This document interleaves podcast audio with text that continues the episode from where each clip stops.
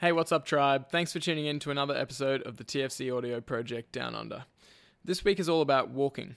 We delve into the evolutionary history of walking and how it sets us apart fr- from other animals, the mechanics of how we learn and improve on efficiency and adaptability, the impressive benefits to our physical, mental, and social health, as well as some key tips to facilitate more walking in your life.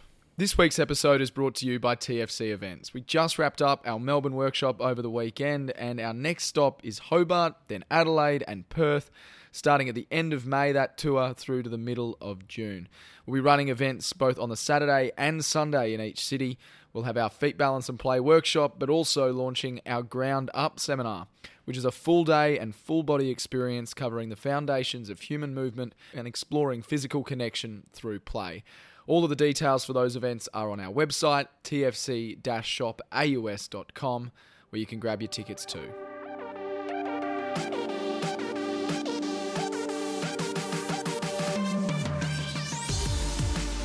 All right, so you're back with James and Mac after a little week interlude and a really amazing Melbourne trip. Yeah, it was awesome. That awesome getting away and meeting all our crew down south. Yeah, it was a relatively short trip. It was only four or five days, but We jammed a lot in. geez, we did far out. So we sort of felt like we needed a bit of a break from all the socials, really, and just content creation ahead of such a busy couple of months.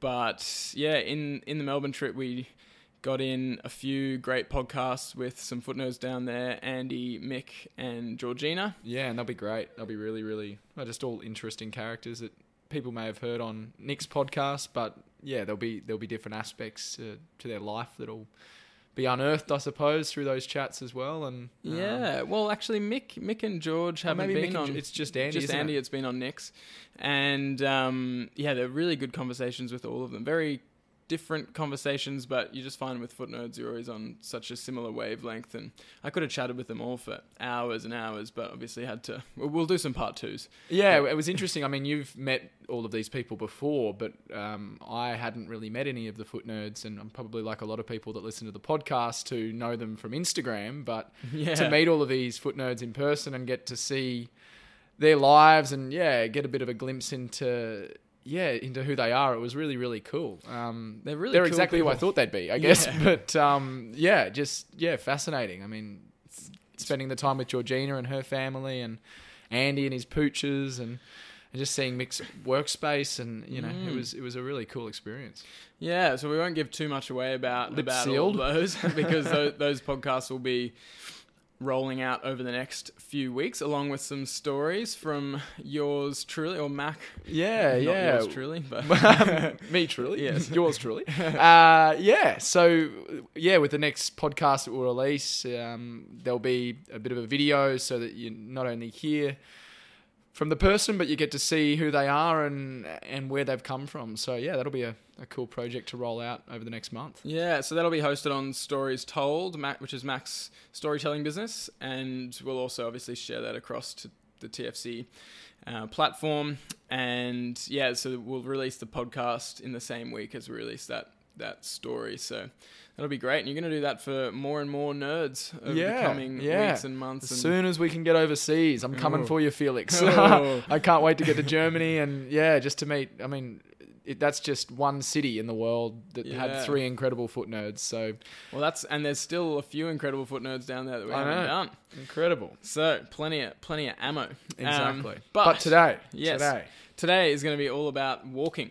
So we wanted to do a podcast on walking because I mean it's obviously such a fundamental human movement that is very very critical to our movement health and just our overall general health and it doesn't really get anywhere near amount of appre- anywhere Yeah. near the amount of appreciation it deserves, I think. It's probably the most underrated movement. uh, Like really, given how much we do it, and given how much we do it and given how fundamental it is, everyone kind of just thinks, oh, walking is just walking, and our sort of work focused, exercise focused society is all about running and sprinting and weightlifting and cycling Mm. and, and all of this. But when it comes down to it, I mean, we one of our first podcasts was on movement nutrition, and walking is kind of like the the, It's the, the your staple, it? foundational Yeah. nutrient, really. Like walking and squatting.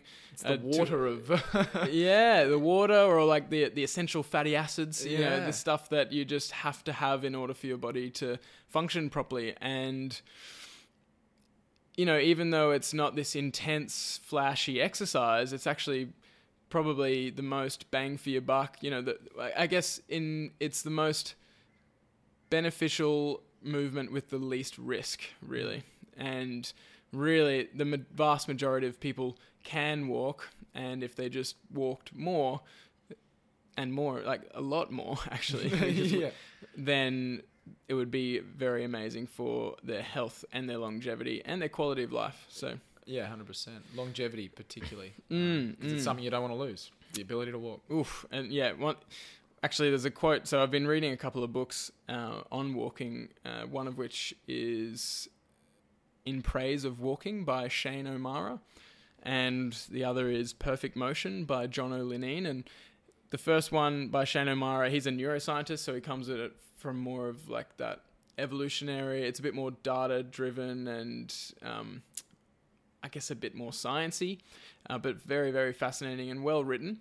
And uh, the the other one, Perfect Motion, is a bit more story based, but they both have their own. They're both really good books and just talk about the the exceptional importance of walking in our life uh, in two different ways. So I highly recommend checking out those books. And today is going to be a little bit of a, I guess, a summary or you know some of the main thoughts and concepts from those books, as well as just some of our own experience uh, with walking. And if you want to go deeper into it, like obviously we're not going to be able to go very deep into the weeds because you could with walking. Yeah, even yeah. something as you know quote unquote simple as walking, it's a very a deep topic. But we just want to touch on you know all of the main things, and then if you want to go deeper into it, then those books are a good place to start. And um, yeah, in term, I guess on that note of appreciating walking, another reason why I wanted to do this podcast is because I've had a, a very interesting and challenging Yeah. experience over the last few weeks of not being able to walk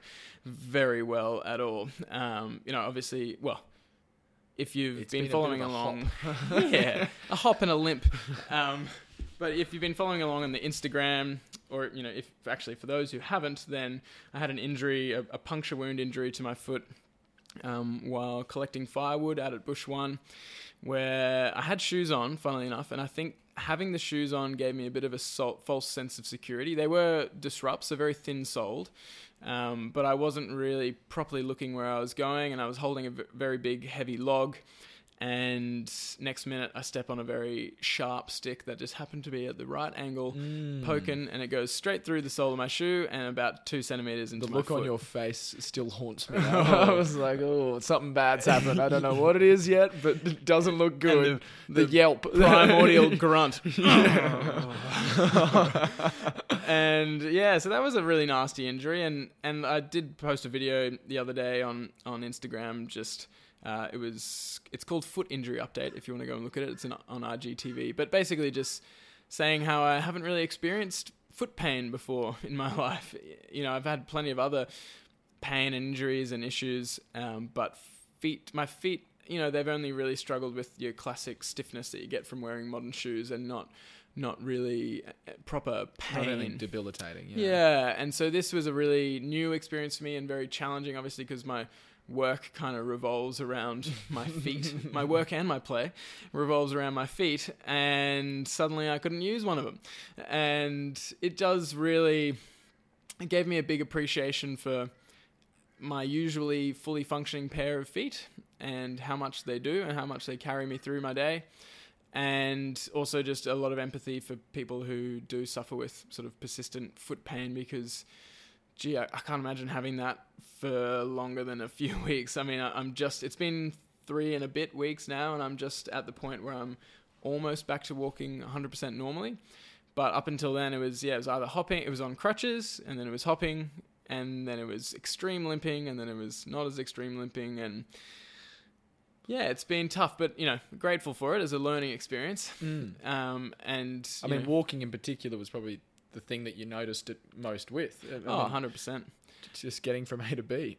yeah, well, I I mean, thinking, looking back at some of my injuries, like my knee pain and my shoulder pain, you know, there were certain things that I couldn't do with both of those. Like I couldn't handstand and I couldn't weightlift with the shoulder pain, and I couldn't, I couldn't even squat or run with the knee pain, but I could always walk.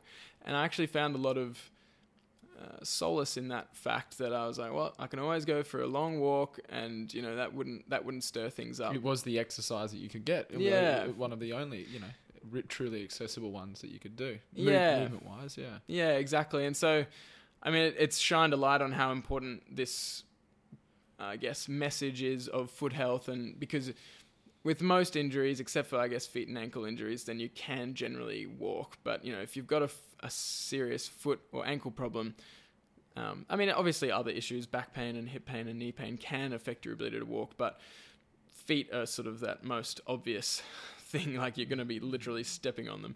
Um, and so, yeah, with this puncture wound, I really couldn't put any weight in that area that had the puncture wound. I probably should have stayed off it more in the early stages, but Perhaps. you know, you live and learn. Um, but yeah, long story short, I'm just got a big appreciation for walking, just just being able to get around on your own two feet without pain, um, which is sort of where I'm just about to get to now in this process. So, um, yeah, check out those videos on Instagram if you do want more context, and I'll be I'll be um, tracking a few more updates over the next weeks and months um, with how it's going. But so far, so good, I suppose, or it's trending, definitely trending in the right direction. now. Touch wood. touch wood, yeah. Neck, Don't, touch carry wood. yeah, yeah, yeah. yeah, well, look where you're going if you're carrying wood yeah. and touch wood. yes. Anyway, so we do obviously always like to start these podcasts with a bit of evolutionary context behind what we're talking about because, uh, like I we always say, it helps build our appreciation and understanding for the human body and and I guess how we got to where we are now, and then that helps us helps inform us about what we should be doing in our daily lives because of the fact that we you know, in the last 100, 200, 300, 400 years, our genes or our, our bodies haven't really evolved that much, but our lifestyles and our environments have evolved a lot, and we're sort of struggling to keep up with that. And, or, or struggling to, I guess, give our bodies what they need in the new lifestyle and environment. So, mm. when we when we're talking about walking or locomotion in general, so just movement in an environment, obviously movement is one of the key things that sets animals apart from most of the rest of the uh, you know most most other organisms and species and everything. So obviously, I mean obviously plants move, but it's from external factors only, whereas animals generate their own movement and they need to generate their own movement in order to find food and escape predators, basically, uh, at, at a very Base. basic Yeah, level and reproduce. So they need to find mates and reproduce. Whereas plants, their seeds get carried by the wind and and so on and so forth. So animals, when a big problem that we have is a movement problem and navigating an environment in order to find food, escape predators, and and reproduce. So uh, the genes for interestingly in this book in in praise of walking he talks about how the genes for walking and locomotion actually probably developed deep in prehistory in the oceans. So there was, um, you know, certain ocean-dwelling creatures that had similar reciprocal gait patterns as us, whether you know whether it was four legs or or whatever, uh, where they would crawl along the seafloor and that was a way to obviously for them to get around but what they've found is those genes are pretty much the same in those animals um, as they are in us and like evolution doesn't really need to come up with new things it just adapts to a new environment yeah. yeah, but it's the, basically the same The genes so cause there. there we go. don't have to go too deep into that, but interesting little little Yeah. fun fact. Um, but on a, I guess, a more specific to humans level, then the human bipedalism, where we walk on two legs and we stand upright, is actually a big part of what sets us apart from other animals and especially our ape ape cousins. So. Mm. you know, obviously gorillas and and chimpanzees and so on can go on two legs, but that's not their typical gait. And if they want to go fast, and they sort of knuckle walk or knuckle run, um, and they you know it's sort of four limbs. And obviously most land dwelling mammals are on four limbs as well. You know, horses, dogs, you name it, Mm. mostly four limbs. And obviously there's birds that are on two legs, but that's that's a bit of a different thing. And that it's not like a they're birds main things, obviously except for ostriches and emus.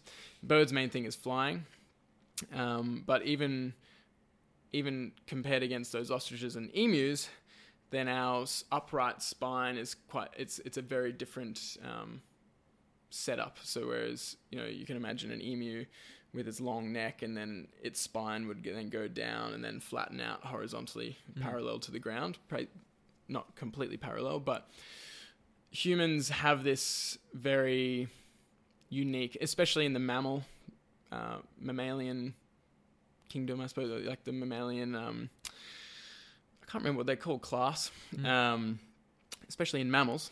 I should know that, but not off the top of my head. Um, but especially in mammals, humans are really stand apart, and our transition from trees and, and four legged walking to bipedalism actually allowed us to uh, well allowed us to do a number of different things. So first of all it was a much more efficient walk or a much more efficient gait pattern so which means we could cover more ground with less energy. And that facilitated migration. So if we needed to get to a new environment or you know just basically walking out of africa there's a whole chapter in that book called walking out of africa where we could actually cover that ground. And it also facilitated uh, hunting so having hands free while being standing Mm. upright allowed us to use technology and tools and weapons whilst still moving or you know so whether we're hunting an animal whether it's walking or running then being bipedal on two legs allowed us that freedom whereas obviously that other animals don't have that freedom and they have their own weapons like teeth and claws and stuff but the other part of that is the upright nature of bipedalism or our bipedalism the upright nature allowed us to have a lot more face-to-face contact and social connections and you know, while true. while walking walking is is quite a social thing and you'd be walking somewhere with someone whether it's foraging um, yeah or hunting Mm. then you actually had a lot more awareness about what was going on um, in your environment and you know more ability to sort of look around you quickly and look at other faces and just understand what was going on and, and that helped us work together in uh, in terms of finding food and also building shelters and you know being able to carry wood or carry infants you know Mm. it allowed a lot of that Advancement, really. yeah, that advancement that only humans made Mm. along that path. So, you know, there's a number of things that set us apart as humans, like opposable, well, opposable thumbs don't completely set us apart, but, you know, the combination of opposable thumbs, bigger brains, obviously, um, and our ability to walk upright bipedally. Uh, has really helped us in our development for better or for worse. Again, you know, the planet isn't really thriving with a huge amount of humans on it at the moment, but it, it is cool to to have that appreciation for where we've come from and to acknowledge walking as you know as a key a key part of that. yeah, for sure. Another thing that's important to we just get into the mechanics of walking now, um, and it's important to acknowledge that walking is actually a very complex skill that is really, like we said, it's taken for granted, and that's because we learn it very early, and we never really have to relearn it unless we have some kind of injury or brain injury. And I have worked with. Uh, in, on physio placements, I've worked with people who've had strokes and Mm. completely lost their ability to walk because one side of their body no longer works. Um, and it's really hard.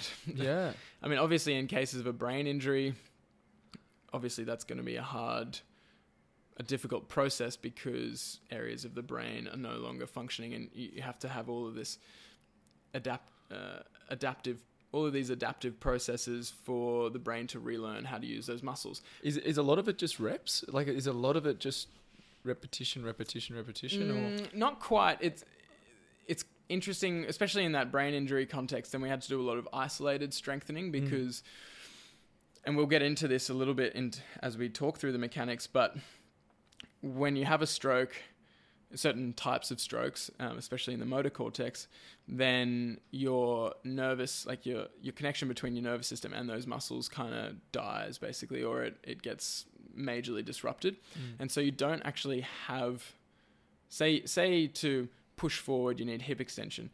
But for that, you need some level of glute activation, and now you don't have any glute activation. And so, yeah, we actually had to teach this person how to activate their glutes, or just reps, that. reps, reps Yeah. of activating glutes, and then reps, reps, reps of activating quads, and then So it's putting all of the pieces of the puzzle back together so that yeah, it can start working together again. yeah. So it's a very slow process, but at the same time, it is a very slow process when we are kids as well. When we're babies and developing, it's maybe not quite as slow because all of our systems are set up to, Yeah. to get there and they're not injured. But, you know, a baby doesn't just come out of the womb ready to go. you know, Yeah. it's a tough process that Yeah. it's thousands and thousands of reps and a lot of falls which fortunately doesn't matter as much when we're young because Yeah, we've got yeah. less less distance to fall and, and less we're less likely to injure ourselves and it does matter a lot when we're old if we lose the ability to walk because a fall really really matters and Mm. can be life threatening but yeah it's not like I mean, it is inherent in the sense that all of the systems are there to get going, but you, the the environment sort of has to facilitate it, I suppose, and Yeah. and it does help a lot if kids see people walking around a lot because they go, oh well, I want to do that, or I I want to. They want that sense of independence, and this is what we talked about in that play podcast: is Mm. no one's coaching a kid how to walk, and even if someone was, it probably wouldn't be helping that much. It'd probably just be confusing and Yeah. it's literally just, you know, it has to want to do it. it has yeah. to see people walking and go, okay, I want to do that, or it has to. There needs to be things in their environment that they want to go to, and then they figure out they it's their problem solving machine. They figure out, okay, well, how do I get there? First, this it's is- rolling, then it's crawling, then it's you know shuff, you know, well, shuffling, it's- then crawling, then finding the most efficient way to do it. Yeah. yeah, yeah, and walking is just the most efficient once you can build the patterns. And it interesting thing on that as well is that robotics robotic engineers and everything haven't got anywhere near Mm. close to creating an efficient walking robot. Mm. They've got these I've seen these like dogs dog looking things. Yeah, that- yeah. that actually I think it's a place in Boston that's Mm. yeah, incredible. Like incredible that a robot is able to do what it's doing, but you're right, it yeah. Doesn't quite come close to the real thing. and that's four-legged locomotion. So they're definitely nowhere near close getting anywhere near get, getting anything like human locomotion, two-legged locomotion, because there is so much that goes into the walking pattern. So first of all, you need enough stability, so balance, and we've talked about the balance system in depth uh, in a previous podcast, which would be you know highly recommend listening to. But just the stability of standing up uh, on two legs, and that again, that's something that kids need to learn um, painstakingly, you know, gradually, slowly learn how to stand up with many falls. And then once you've got the ability to stand on two legs, in order to walk, you need the ability to stand on one leg. And this is a big reason why we're so big on doing a lot of balance work and beam work and training your hip stability. Because if you don't have good hip stability, then it's going to affect pretty much everything you do on one leg, which is walking and running, which are two of the most common patterns that we would need to do. So there's that aspect, the you know actual hip stability and, and overall general balance. Um, then there's the mobility requirements of your hips. So hip flexion and extension are obviously the main movements um, of the hip. So going forward and going backwards. Um, the ankle dorsiflexion and plantar flexion, and uh, big toe extension, and then obviously big, I guess, big toe flexion um, to push off. So it's kind of hard to explain the mechanics of walking in a podcast. Yeah, of um, course. You know, it's not very. Uh, audio isn't the best uh, medium for that, but you can get the idea that there's all of these areas of your body that are working together in tandem, in sync, in synchronicity, to create this pattern that then Is fluid. Yeah. fluid. Yeah, like it, it's it's a lot of different movements going on at the same time, like in in certain in different phases of gait. So there's stance phase. So you're in stance phase on one leg, and you're in swing phase on the other leg, and both legs are doing essentially different things at the mm. same time, and then they swap, and then they swap, and then they swap. And so, first of all, you need the actual mobility of those joints, and and that's something that is very lacking today because of chairs and shoes mostly, because chairs take away your hip extension. Well, they don't take it away, but a long time spent sitting in chairs reduces your hip extension, which is very important for push off and, Mhm. and you know propulsion and likewise shoes and just sedentarism in general and lack of squatting reduces your ankle dorsiflexion and plantar flexion um, or just ankle range of motion in general and your big toe range of motion and then that affects your ability to push off as well and so Mhm. if you don't have the sort of prerequisite quote unquote prerequisite mobility then your walking won't be as efficient Um, and that's, I guess, why we see when people do transition to barefoot shoes or walking barefoot and taking off those limiting shoes, why they do find such a, such an impact initially for people who've been walking in, you know, or wearing shoes all their lives, you know, tighter calves and Mm. um, you, you notice it pretty rapidly because of the limiting factors of of what you've been wearing. Yeah, your body's used to one environment and suddenly you give it another environment. And for some people, they adapt really well, and for some people, it's too much load and they have Mm. to go more gradually. But um, I guess giving your body the most n- natural environment that it can get is always going to be, or, or at least working towards that, is always going to be the best thing in terms of uh, efficiency. And that Mm. goes for walking and running and squatting and so on. Um, all natural human movements. So yeah, there's all of these areas of the body that are working together in tandem and in sync to create this pattern. And the cool part is, and I always love to give appreciation for the body, is we don't think about it because what you know, it's hard to learn as a kid, and you you're constantly just trying, trying, trying. As soon as you can can do it, then you're just trying, trying, trying, and you are, I guess, qu- quote unquote, thinking about it. Obviously, we have no memory of what we're thinking about, but we're focusing on learning this pattern. And then once you've got it, you've got it.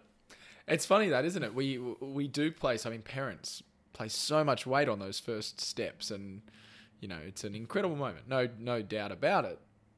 But then once it's done, it's it's like okay, he's Okay, walking. what's now. next? Yeah, yeah, exactly. And and we probably lose touch with how special and incredible and amazing that is yes. from that moment forward. Yeah, Um, yeah. Individually, like personally, or you know, yeah, from witnessing your own child take their first steps.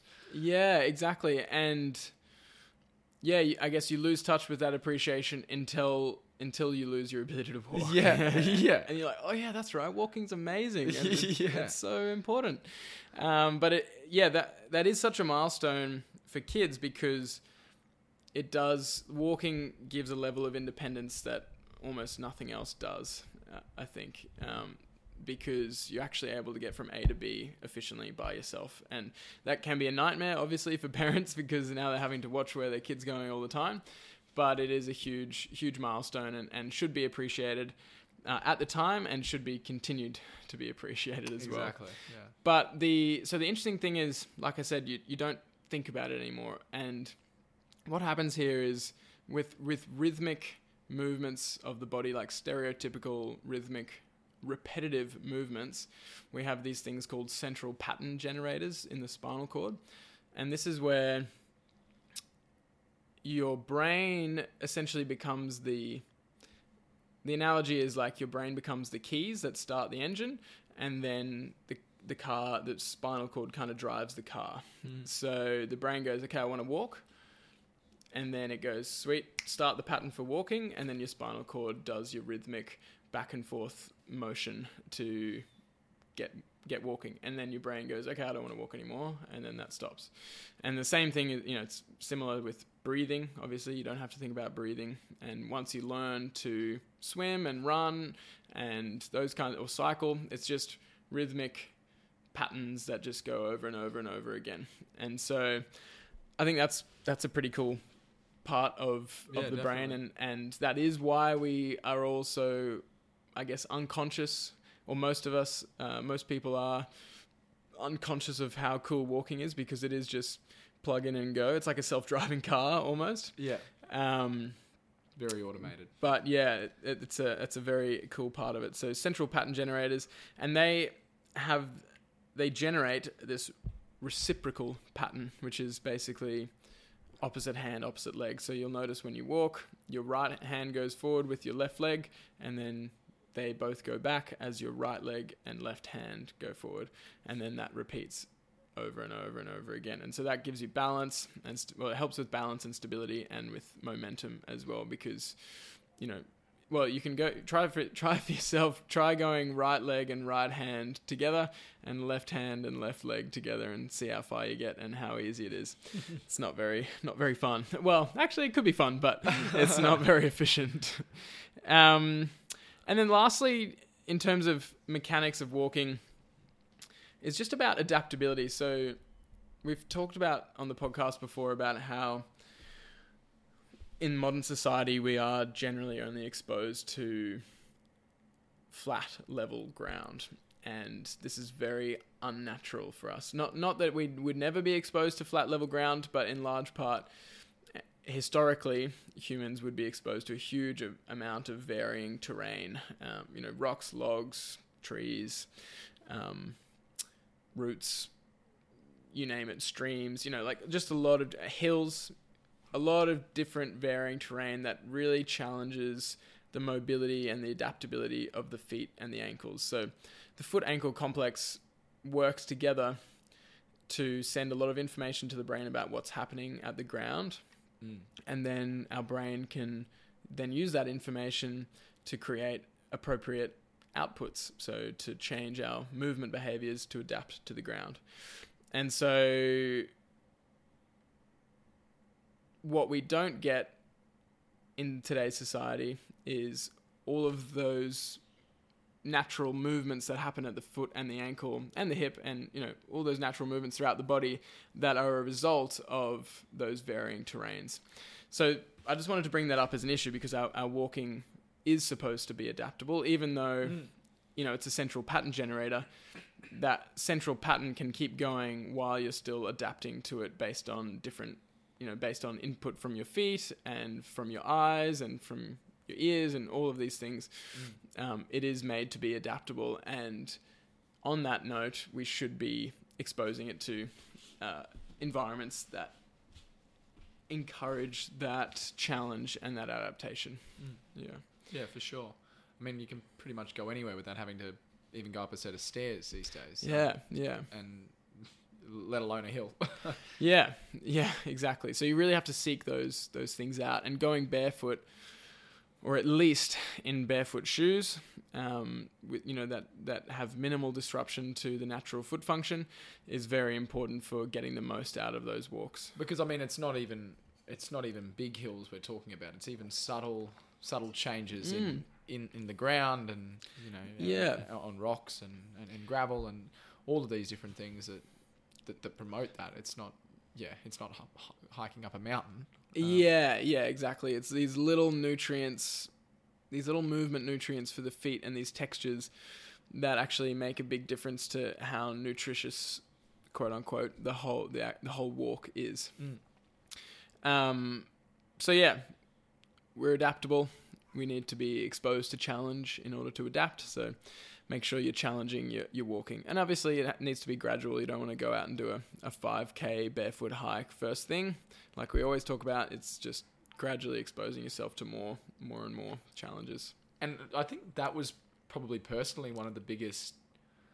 Um, I don't I don't know how how I'd say it, but you know when when I started living with you and uh, was exposed to the the barefoot lifestyle and that was sort of the drip feed for me was uh, you know that was the first baby steps I started taking on this whole barefoot journey and and it was just morning walks um, Mm, mm. you know, our daily walks by the river.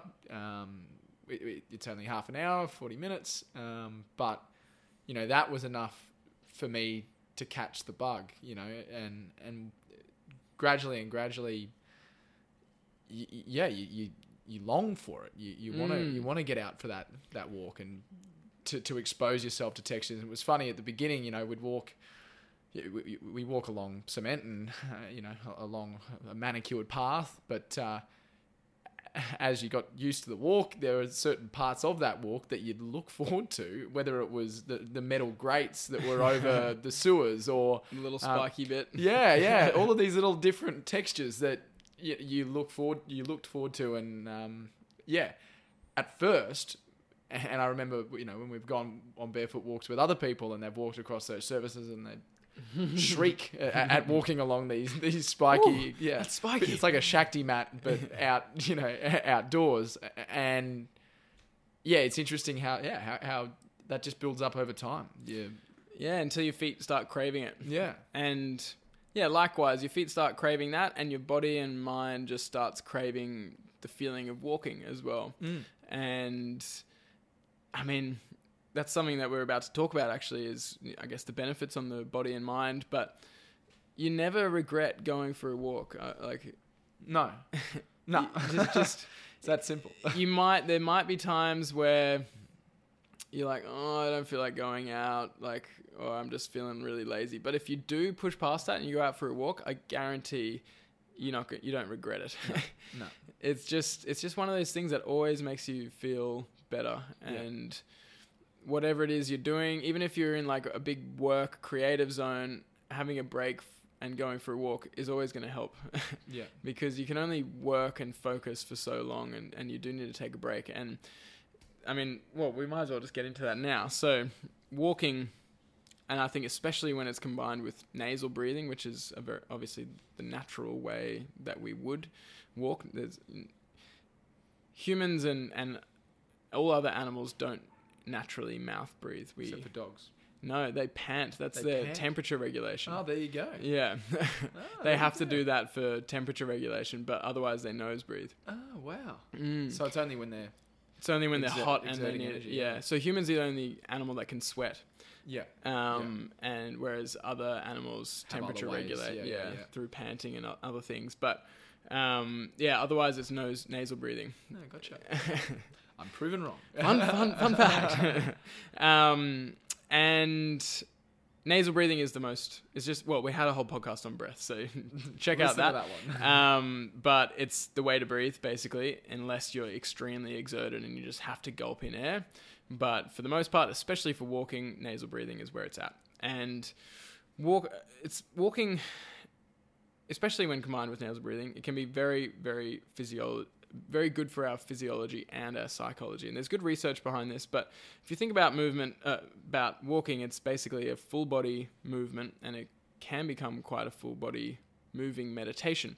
So there's, like I said, there's all these parts working in tandem, and I mentioned hips, ankles, and feet, and toes, but obviously your arms are involved, and then also, especially if you're walking outside, then your head, obviously, well, regardless of where you're walking, you have to stabilize your head on your neck, um, and have your trunk upright and all of that. So that's that in itself is a movement.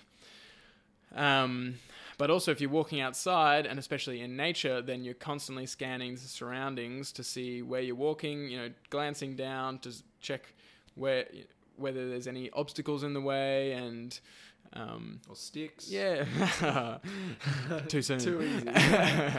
um, so your your whole body is getting involved, and your your senses are enhanced because you need to stay safe in, in the environment that you're walking in and, and again uh, back to evolutionarily speaking then you can't afford to be out of the zone you can't be you Yeah. can't afford to be like completely tuned out in a natural environment because there's could be a predator at any point. point and so you, meditation that moving meditation is really our natural state Mm. of being is of of full presence in the moment tuned into your senses and what what is in your environment and what's in your surroundings.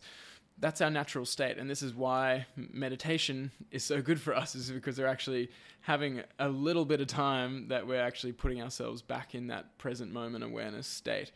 Well it's part of why part of why it's so good for us. And when you combine that present moment awareness with walking then you get a an ultimate combo of physiological psychological you know physical and mental benefits and uh, I, I guess that's one of the benefits of barefoot walking is it forces you into that state even more. And I, I know that's Mm. one of the things that people often ask us is, oh, you know, but don't you step on glass or in dog poo? And, and it's like, well, I don't because I'm present in the moment and I'm aware of my surroundings. And if there's glass up ahead, I'll have seen it before I stand on it. And it's not a matter of staring down at the ground, but it's using your peripherals and just being aware and being present. Mm. And I think that's where shoes make us less present. You know, in, in that walking in that walking motion is because we don't have to worry about what's beneath our feet. Yeah. And I mean, and then the modern world is so sanitized that we don't have to worry about predators either. So we can walk aimlessly with our headphones in and get hit by a car as we cross the road because we're not paying attention. Yeah, you're just tuned out. Your feet are protected. you know. Complete autopilot. Yeah, and obviously, obviously, there's a role for foot protection. Of course. of course. But you're right, and the only time that I stepped on glass, I always say this in my workshops, and usually when the question comes up, but the only time I've stepped on glass has been once in my three or four years of walking on the streets barefoot. Was when I was looking at my phone, strolling along, whipped out, saw my phone, replying to a text, and then boom, there I go. And then I was like, oh, you know, in one sense, like, yeah, damn, I stepped on glass. But in the other sense, it was like, well, that's a sign. Don't be on your phone while you're walking. When you, you know, Yeah. just be present in what you're doing, and you don't. Obviously, there's still going to be risks. You can't you can't avoid all injuries and and you know occurrences. But if you're careful enough, then nothing good or bad will ever happen to you. So Yeah. If- it, it- it's that. It's really. you know you gotta gotta have a little bit of risk in life um, and you know there's a there's a lot to be said about risk you know and we talked about that in the play podcast um, and when it comes to flow is risk actually makes things more fun and makes you more it tap, taps you into flow more into a flow state which is that state of optimal performance um, because when something's risky i guess it just does force yeah like you said it forces more presence and being barefoot is pretty still very low risk Very. Yeah. if you're present Yeah. Yeah. um, so yeah, it's a it's a tool for getting into that. But um, I guess the other thing is walking and, and especially nasal breathing also activates the parasympathetic parasympathetic nervous system, which is our rest and digest nervous system, which is pretty much the opposite of what most people are in, which is fight or flight. Um, sympathetic activation, and again, we talked about all of this on the stress and the breath podcast. But again, that is the state that we should be in most of the time. We need stress to grow. Basically, stress is a helpful thing in certain contexts and in certain dosages.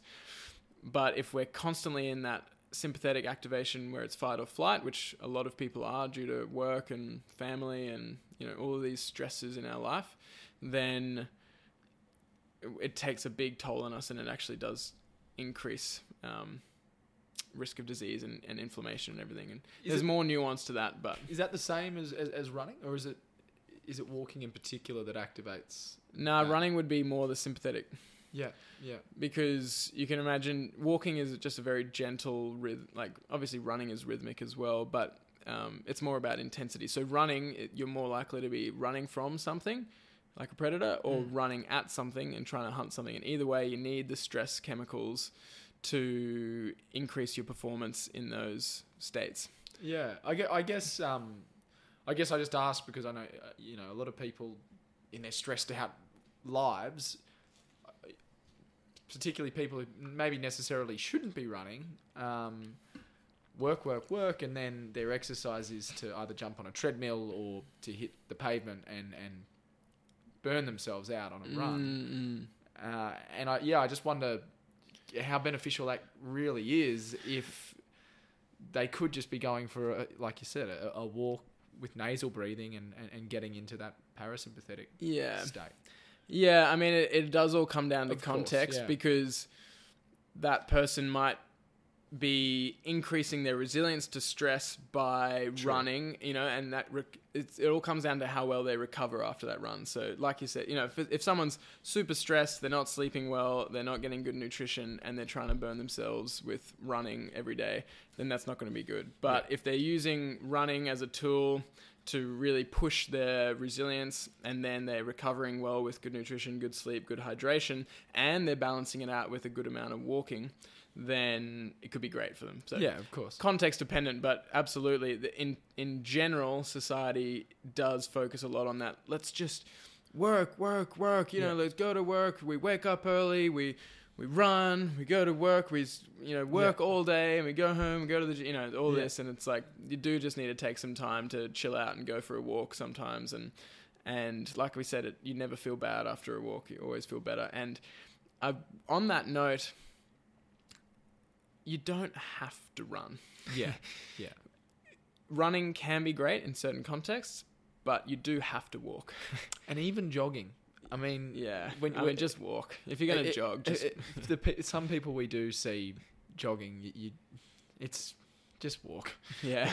like It'd be better, more beneficial. It's less, you know, less less impact on the body impact on the joints, which is clearly what these people need because they are. You can tell. You can sort of tell when someone is sedentary. They don't have a good running pattern. They haven't trained running. They clearly don't have the, you know, don't have optimal mobility in their joints, and they're just trying to flog themselves through this run. for and- weight loss gains. you Yeah. know, for for a lot of it is is for appearance. Yeah, and and for the most part, they would get all of, if not more, benefit from running, uh, from walking. Yeah. Um. So we do know, and we've explored this before. The brain works best with movement and vestibular activation. So, um, walking is pretty much ideal for both. Like we said, it does take a good amount of stability and balance to stay upright and walk. Um, and especially if you do it in non-linear environments, so non, you know, in natural environments, really, uh, where there's a lot of variation, then you're getting a lot of that vestibular activation and balance balance training. And so, um, like we've talked about in the balance podcast, you, there's the mixture between visual, somatosensory, and vestibular inputs that then give us that representation of where we are in space. And so, the activation of that is very, very good for our brain. And actually, they've uh, um, you know different areas of the brain, but one in particular is the hippocampus Mm. Which um, is involved in learning, memory, and cognition and mood, and is also involved in regulating the stress response.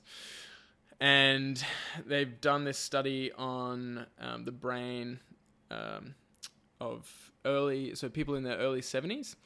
And he talks about this in the book as well. Um, and so they split about, it was 120 people, they split it up into two groups and they tracked them over a year and they took one the, the first group they took walking three times a week and then the second group they just didn't change anything about their lifestyle.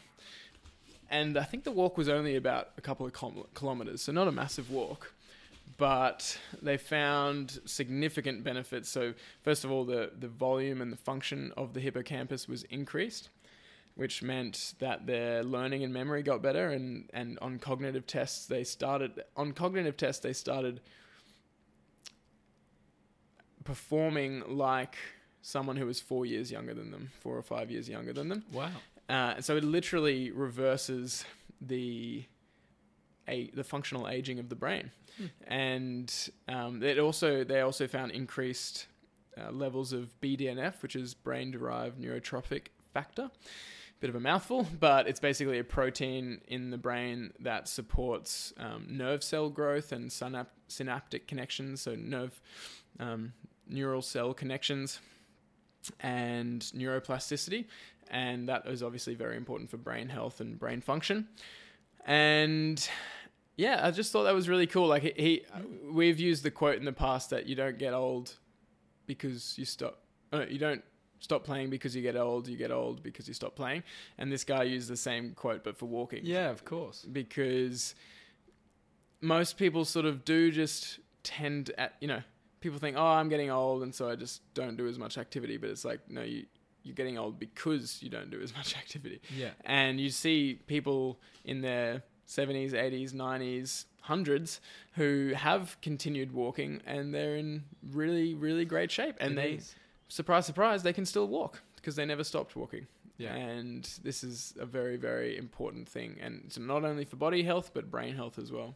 Yeah. And I mean, like you said, we've talked about it a lot before, but falls are such a major driver behind, you know, the death of older people. And Mhm.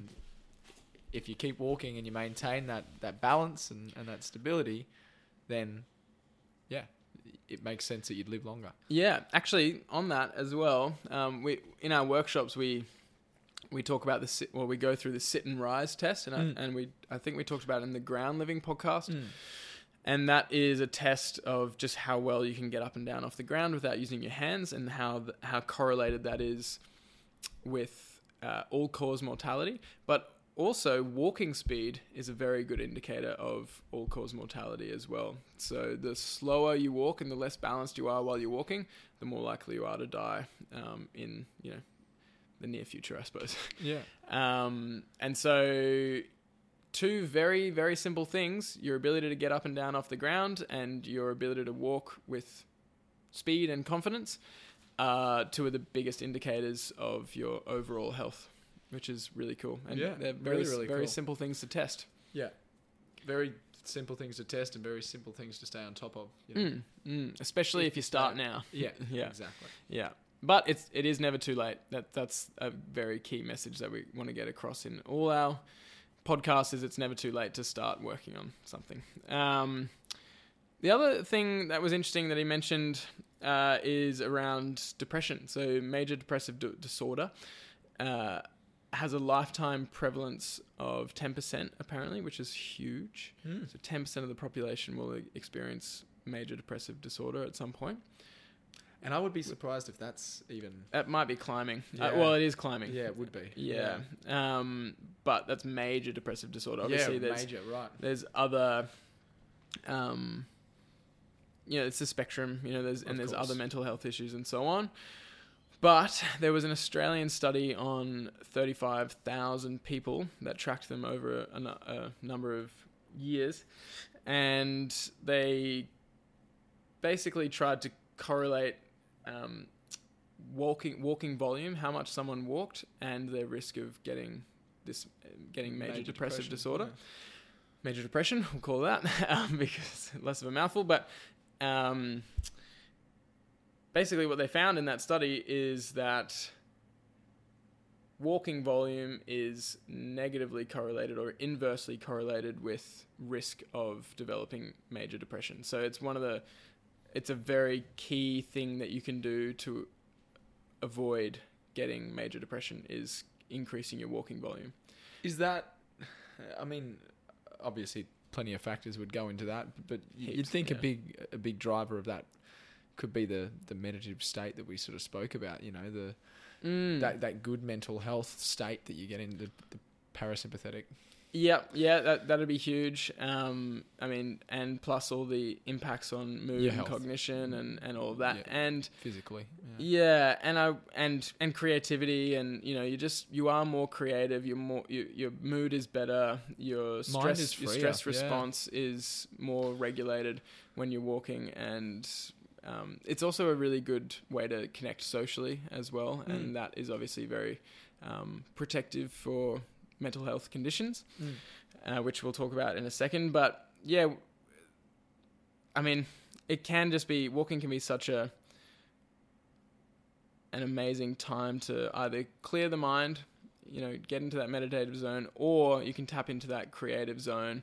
Um, you know, if you've got a problem problem you need to solve, then taking a walk can be the best thing you can do to do that. Like you could Mm. I'm sure most people have had an experience where they've just been sitting at a computer, like trying to figure something out with their study or assignment or or whatever, and then it's like I just need to take a break, go for a walk, or go and do something, go some some kind of movement, and you come back and then you've got a fresh mind and you can, or you even on the walk you even figure out, oh, I, I should have been thinking about it like this, It's a there's a reset button. yeah. Yeah. and there's a few reasons for that, but I mean, really, when you get down to it, the brain wasn't made to function sedentary. We're we're made to function moving, or at least with a lot of movement in our daily lives. And when you move, you know, there's there's probably a, a million different factors that go into why movement helps the brain, but all we we just know for certain that the brain functions optimally with movement, Mm. and walking should be the movement we do the most of. Yeah. Yeah. And many uh, many of the many of history's greatest thinkers and writers and philosophers all sort of g up walking as well. Like they all credit walking to be a major part of their routine. People like Hen- Henry David Thoreau and Thomas Jefferson and Immanuel Kant and Stephen King. All of these big names. They all have like they all talk about their practice of walking and how much it helps their creativity and their writing flow and all of this. So don't believe us. Just Believe them. yeah, Yeah. believe them. Um, and try it for yourself. yeah.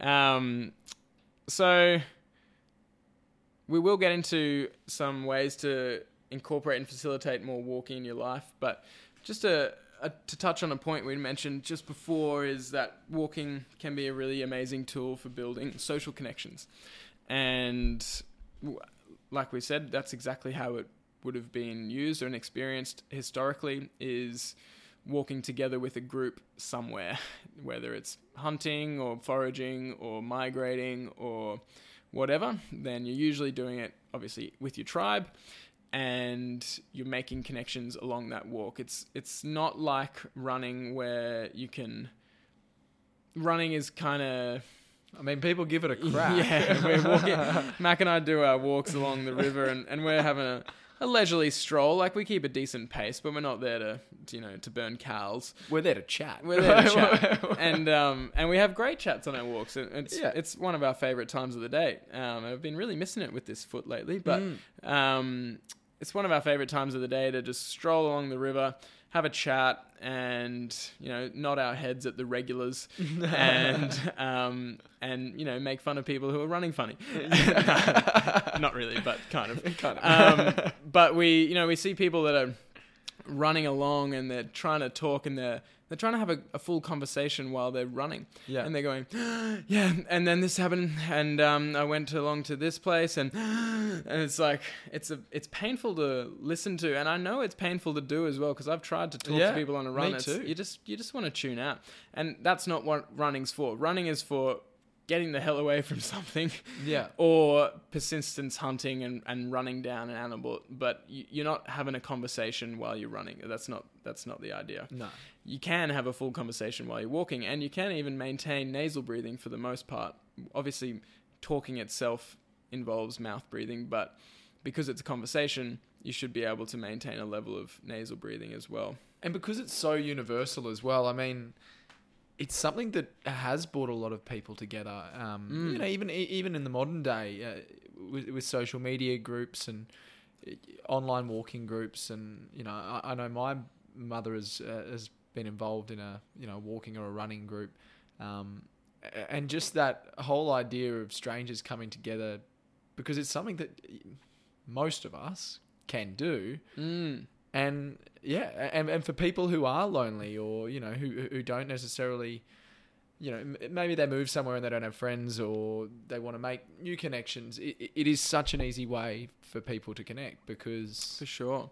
it's something yeah it's something that everyone can do. It's very yeah, it's very universal, and humans do connect through movement in general. Mm-hmm. But yeah, walking is such a big one, and and even bigger on that is our ten, our human tendency to march. You know, if if there's a Yeah. shared, he mentions this in the book as well, and um, a shared goal or a shared mission to make some kind of political or legal change will often result in a march. So people get together and march in the streets as a show of uh, camaraderie and a show of, you know, what's the word? Um, unity really yeah, unity. Yeah, and you march along the street, and obviously there's fun runs and stuff to to raise stuff for charity. But there's something really um, significant about people walking together. Yeah, I uh, like with my old job, we'd often cover marches, and um, it was it was was something that I'd never been personally involved with, but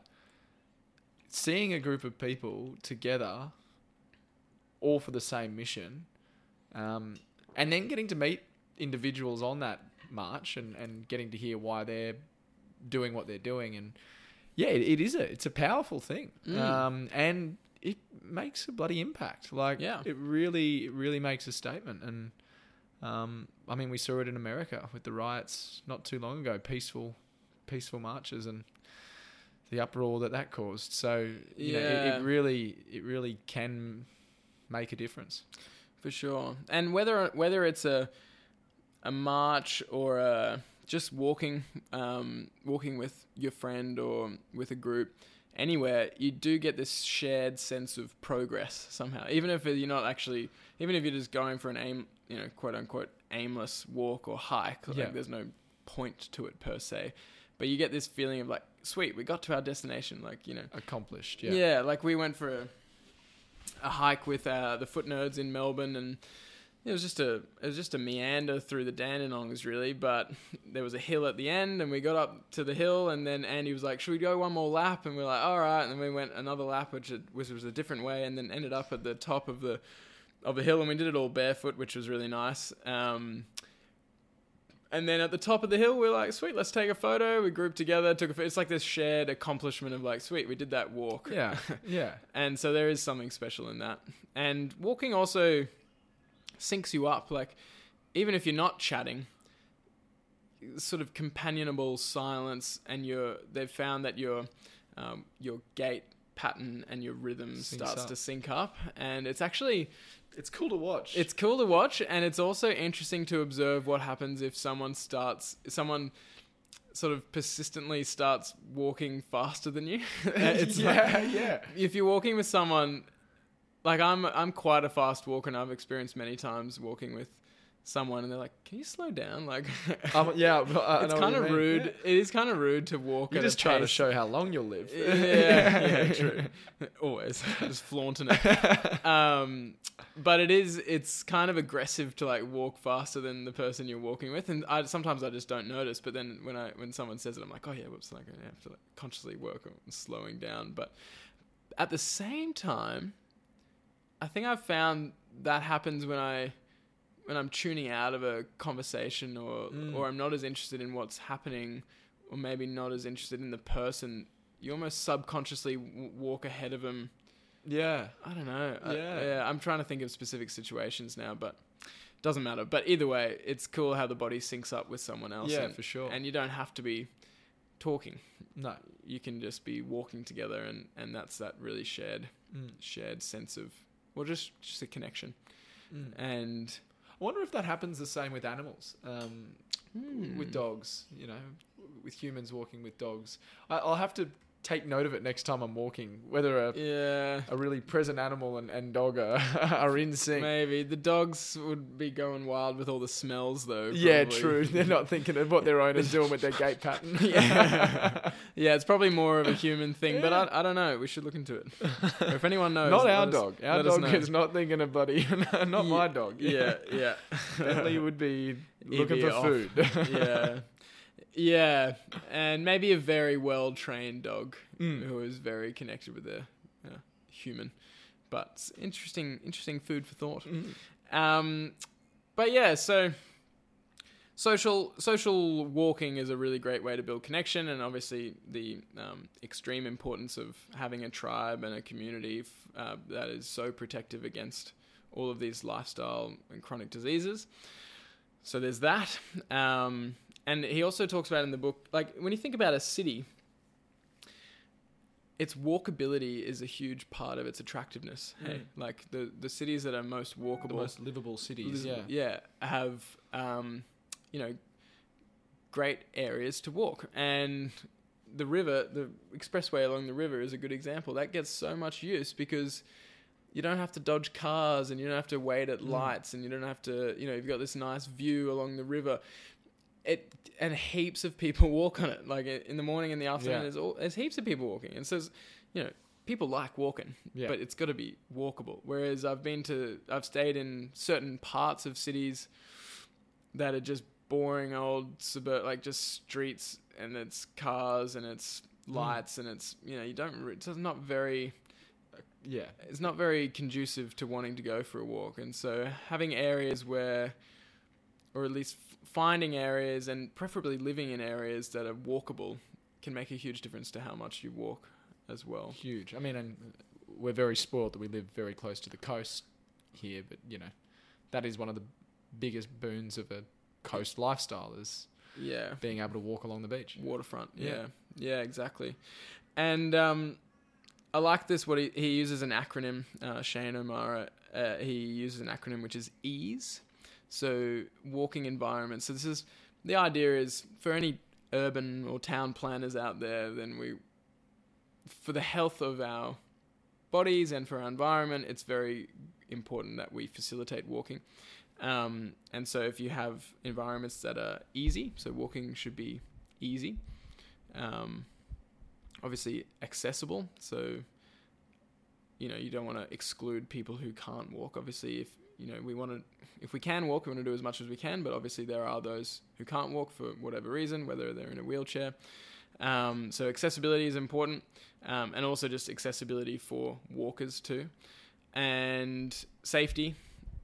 And so you know having areas where there aren't like the like the expressway where there's not so many cars or zero cars, and Yeah. just just a few you know aggressive cyclists here and there, but um, and enjoyable. So yeah, not like big thoroughfares of cars and and trucks and all of that. Like you know, even the river is right next to a main road, Coronation Drive, but it's sort of it's removed enough that you don't you can hear it, but it's not like in your face and you're Yeah. not smelling the fumes and it's down a bit and Yeah. and all of that. So it's just it's cool things to either you know yeah if you are an urban or town planner you can think about that uh, which you may already be thinking about uh, or if you're looking to move places or move houses or move to a new area then really looking for something that is walkable if you can um, because that will make a huge difference to how much you walk and therefore how healthy you are and, and yeah how your quality of life in the long run It's a So- simple little hack. Yeah. yeah, yeah. See, and that's what we talk about in habitat. Like your habitat Yeah, and your environment makes a huge difference to what you're able to, or what you're likely to do. You can always work against or work with whatever habitat you're in, but If you place yourself helps. somewhere, yeah, yeah. it's going to make it a lot easier. Or if you just can't, if you just have to live where you're living, which is like, you know, brick and mortar and concrete and everywhere and truck cars everywhere, then just try and drive somewhere, you know, regularly for a nature walk or, you know, Mm. find somewhere that you're like, oh, that's a good place to walk and just Yeah. go there regularly because it it's kind of one of those non-negotiables. yeah, for sure. You just you use it or lose it. And it might take years and years to lose it, but And gee, you'll you'll wish you Yeah, hadn't. It's the one thing you don't want to lose. Yeah. So, um, we sort of touched on a, a bunch of things already throughout the podcast, but we'll just wrap up with incorporating and facilitating more walking in your daily life. So, we obviously talked about our daily routine of having a walk, and, and really, walking is the ideal movement to start your day, whether that's um, solo or with a friend or a group of people, Or to end your day. To or to end your day. unwind. Yeah. or both, preferably. or during the day or to break it up. Yeah, yeah. Actually, the more times during The during Holy day, Trinity. the better. The Holy Trinity, yeah. And breakfast, lunch, and dinner. um, so yeah, w- whether by yourself or with a group or just with your partner or a friend, it is, you know, it's either really good for social connection or it's really good for solitude and just working things out and just being with yourself. So either way, it's a win-win. Um, but daily routine, some kind of daily routine, preferably three times a day, or at least one time a day, where you just get get some steps in. There's a whole thing about ten thousand steps, and I think there's not actually good research to show you have to have ten thousand steps, but it's a good sort of ballpark to to show okay you've done a good amount of walking today. You know if you've done hundred steps in a day, then it's a real problem. Mm. If you've done eight thousand or you've done twelve thousand, you know generally the more the better, um, as long as your feet and body can handle it. But yeah, just just aim for you know a good few walks and a, and also a regular long walk, like Mm. hour or two or three, you know, or a hike, Yeah. something like that to really push the limits and and um and just immerse a bit more in, in the walk. Yeah. And you can listen to podcasts. Like I, I've found a lot of value in listening to podcasts on walks in, in throughout my life. Or lately, you know, obviously you and I go for a walk, so we don't listen to potties, but we chat. Um, or you know, if I go for a walk in the arvo, then sometimes just not listening to anything, or listening to music can be good too. Yeah. Um, or just being alone with your thoughts and the sounds of the river and, and all of that. Yeah. So, um, few options there for a, for a daily routine. Obviously, walking to work or to the shops is a cool option because it's just bang for your buck. You're going to go to those places anyway. And if you can walk there, that's a huge bonus. Uh, or if you can drive part of the way and then walk part of the way, you know. I think yeah, I was, I was going to say it's it's also you know it's little things, but when you do go to the shops or you go to the markets or you you go to a, a, a you know a concert and you're looking for that park that is the prime park right out the front. Maybe settle for one that's a few blocks away, or you know, Yeah. um, and, and do do make that walk, or take the stairs if there's an elevator. You know, Yeah. it, it's just little things that you can do to to achieve. Yeah, Yeah, it feels like a bit of a cop out that that that whole advice, but it's it really isn't because if you add up all of those little things Yeah. over years, it does it does make a big difference to your overall volume. And most people listening to this are probably already of that mindset, and they take the stairs instead of the elevator and all of that. But it's just good to keep in mind that it is an op- is it is a an option to park further away Yeah. and you know do a bit of a loaded carry if you've got some groceries you know you get extra bonuses and you know, it's just good to remember that these are options. And it's even good for me to remind myself too. Sometimes I get caught up in the, the busyness of the day and I just want to get in and out of the shops. But, you know, I always find if it's a Sunday morning and we can walk to Milton Markets or if we go to Northey Street, then we there's usually some level of walking involved, especially at Northey Street with the parking situation there.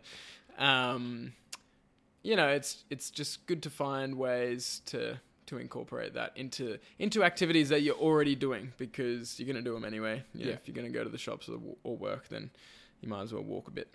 Um, I think I just added a little thing in here talking about strengthening and mobilizing key areas because, for one, in one sense, you know, if you've got, like I said, if you've got foot pain or if you've got some kind of pain, you're not going to be doing as much walking as you could or should.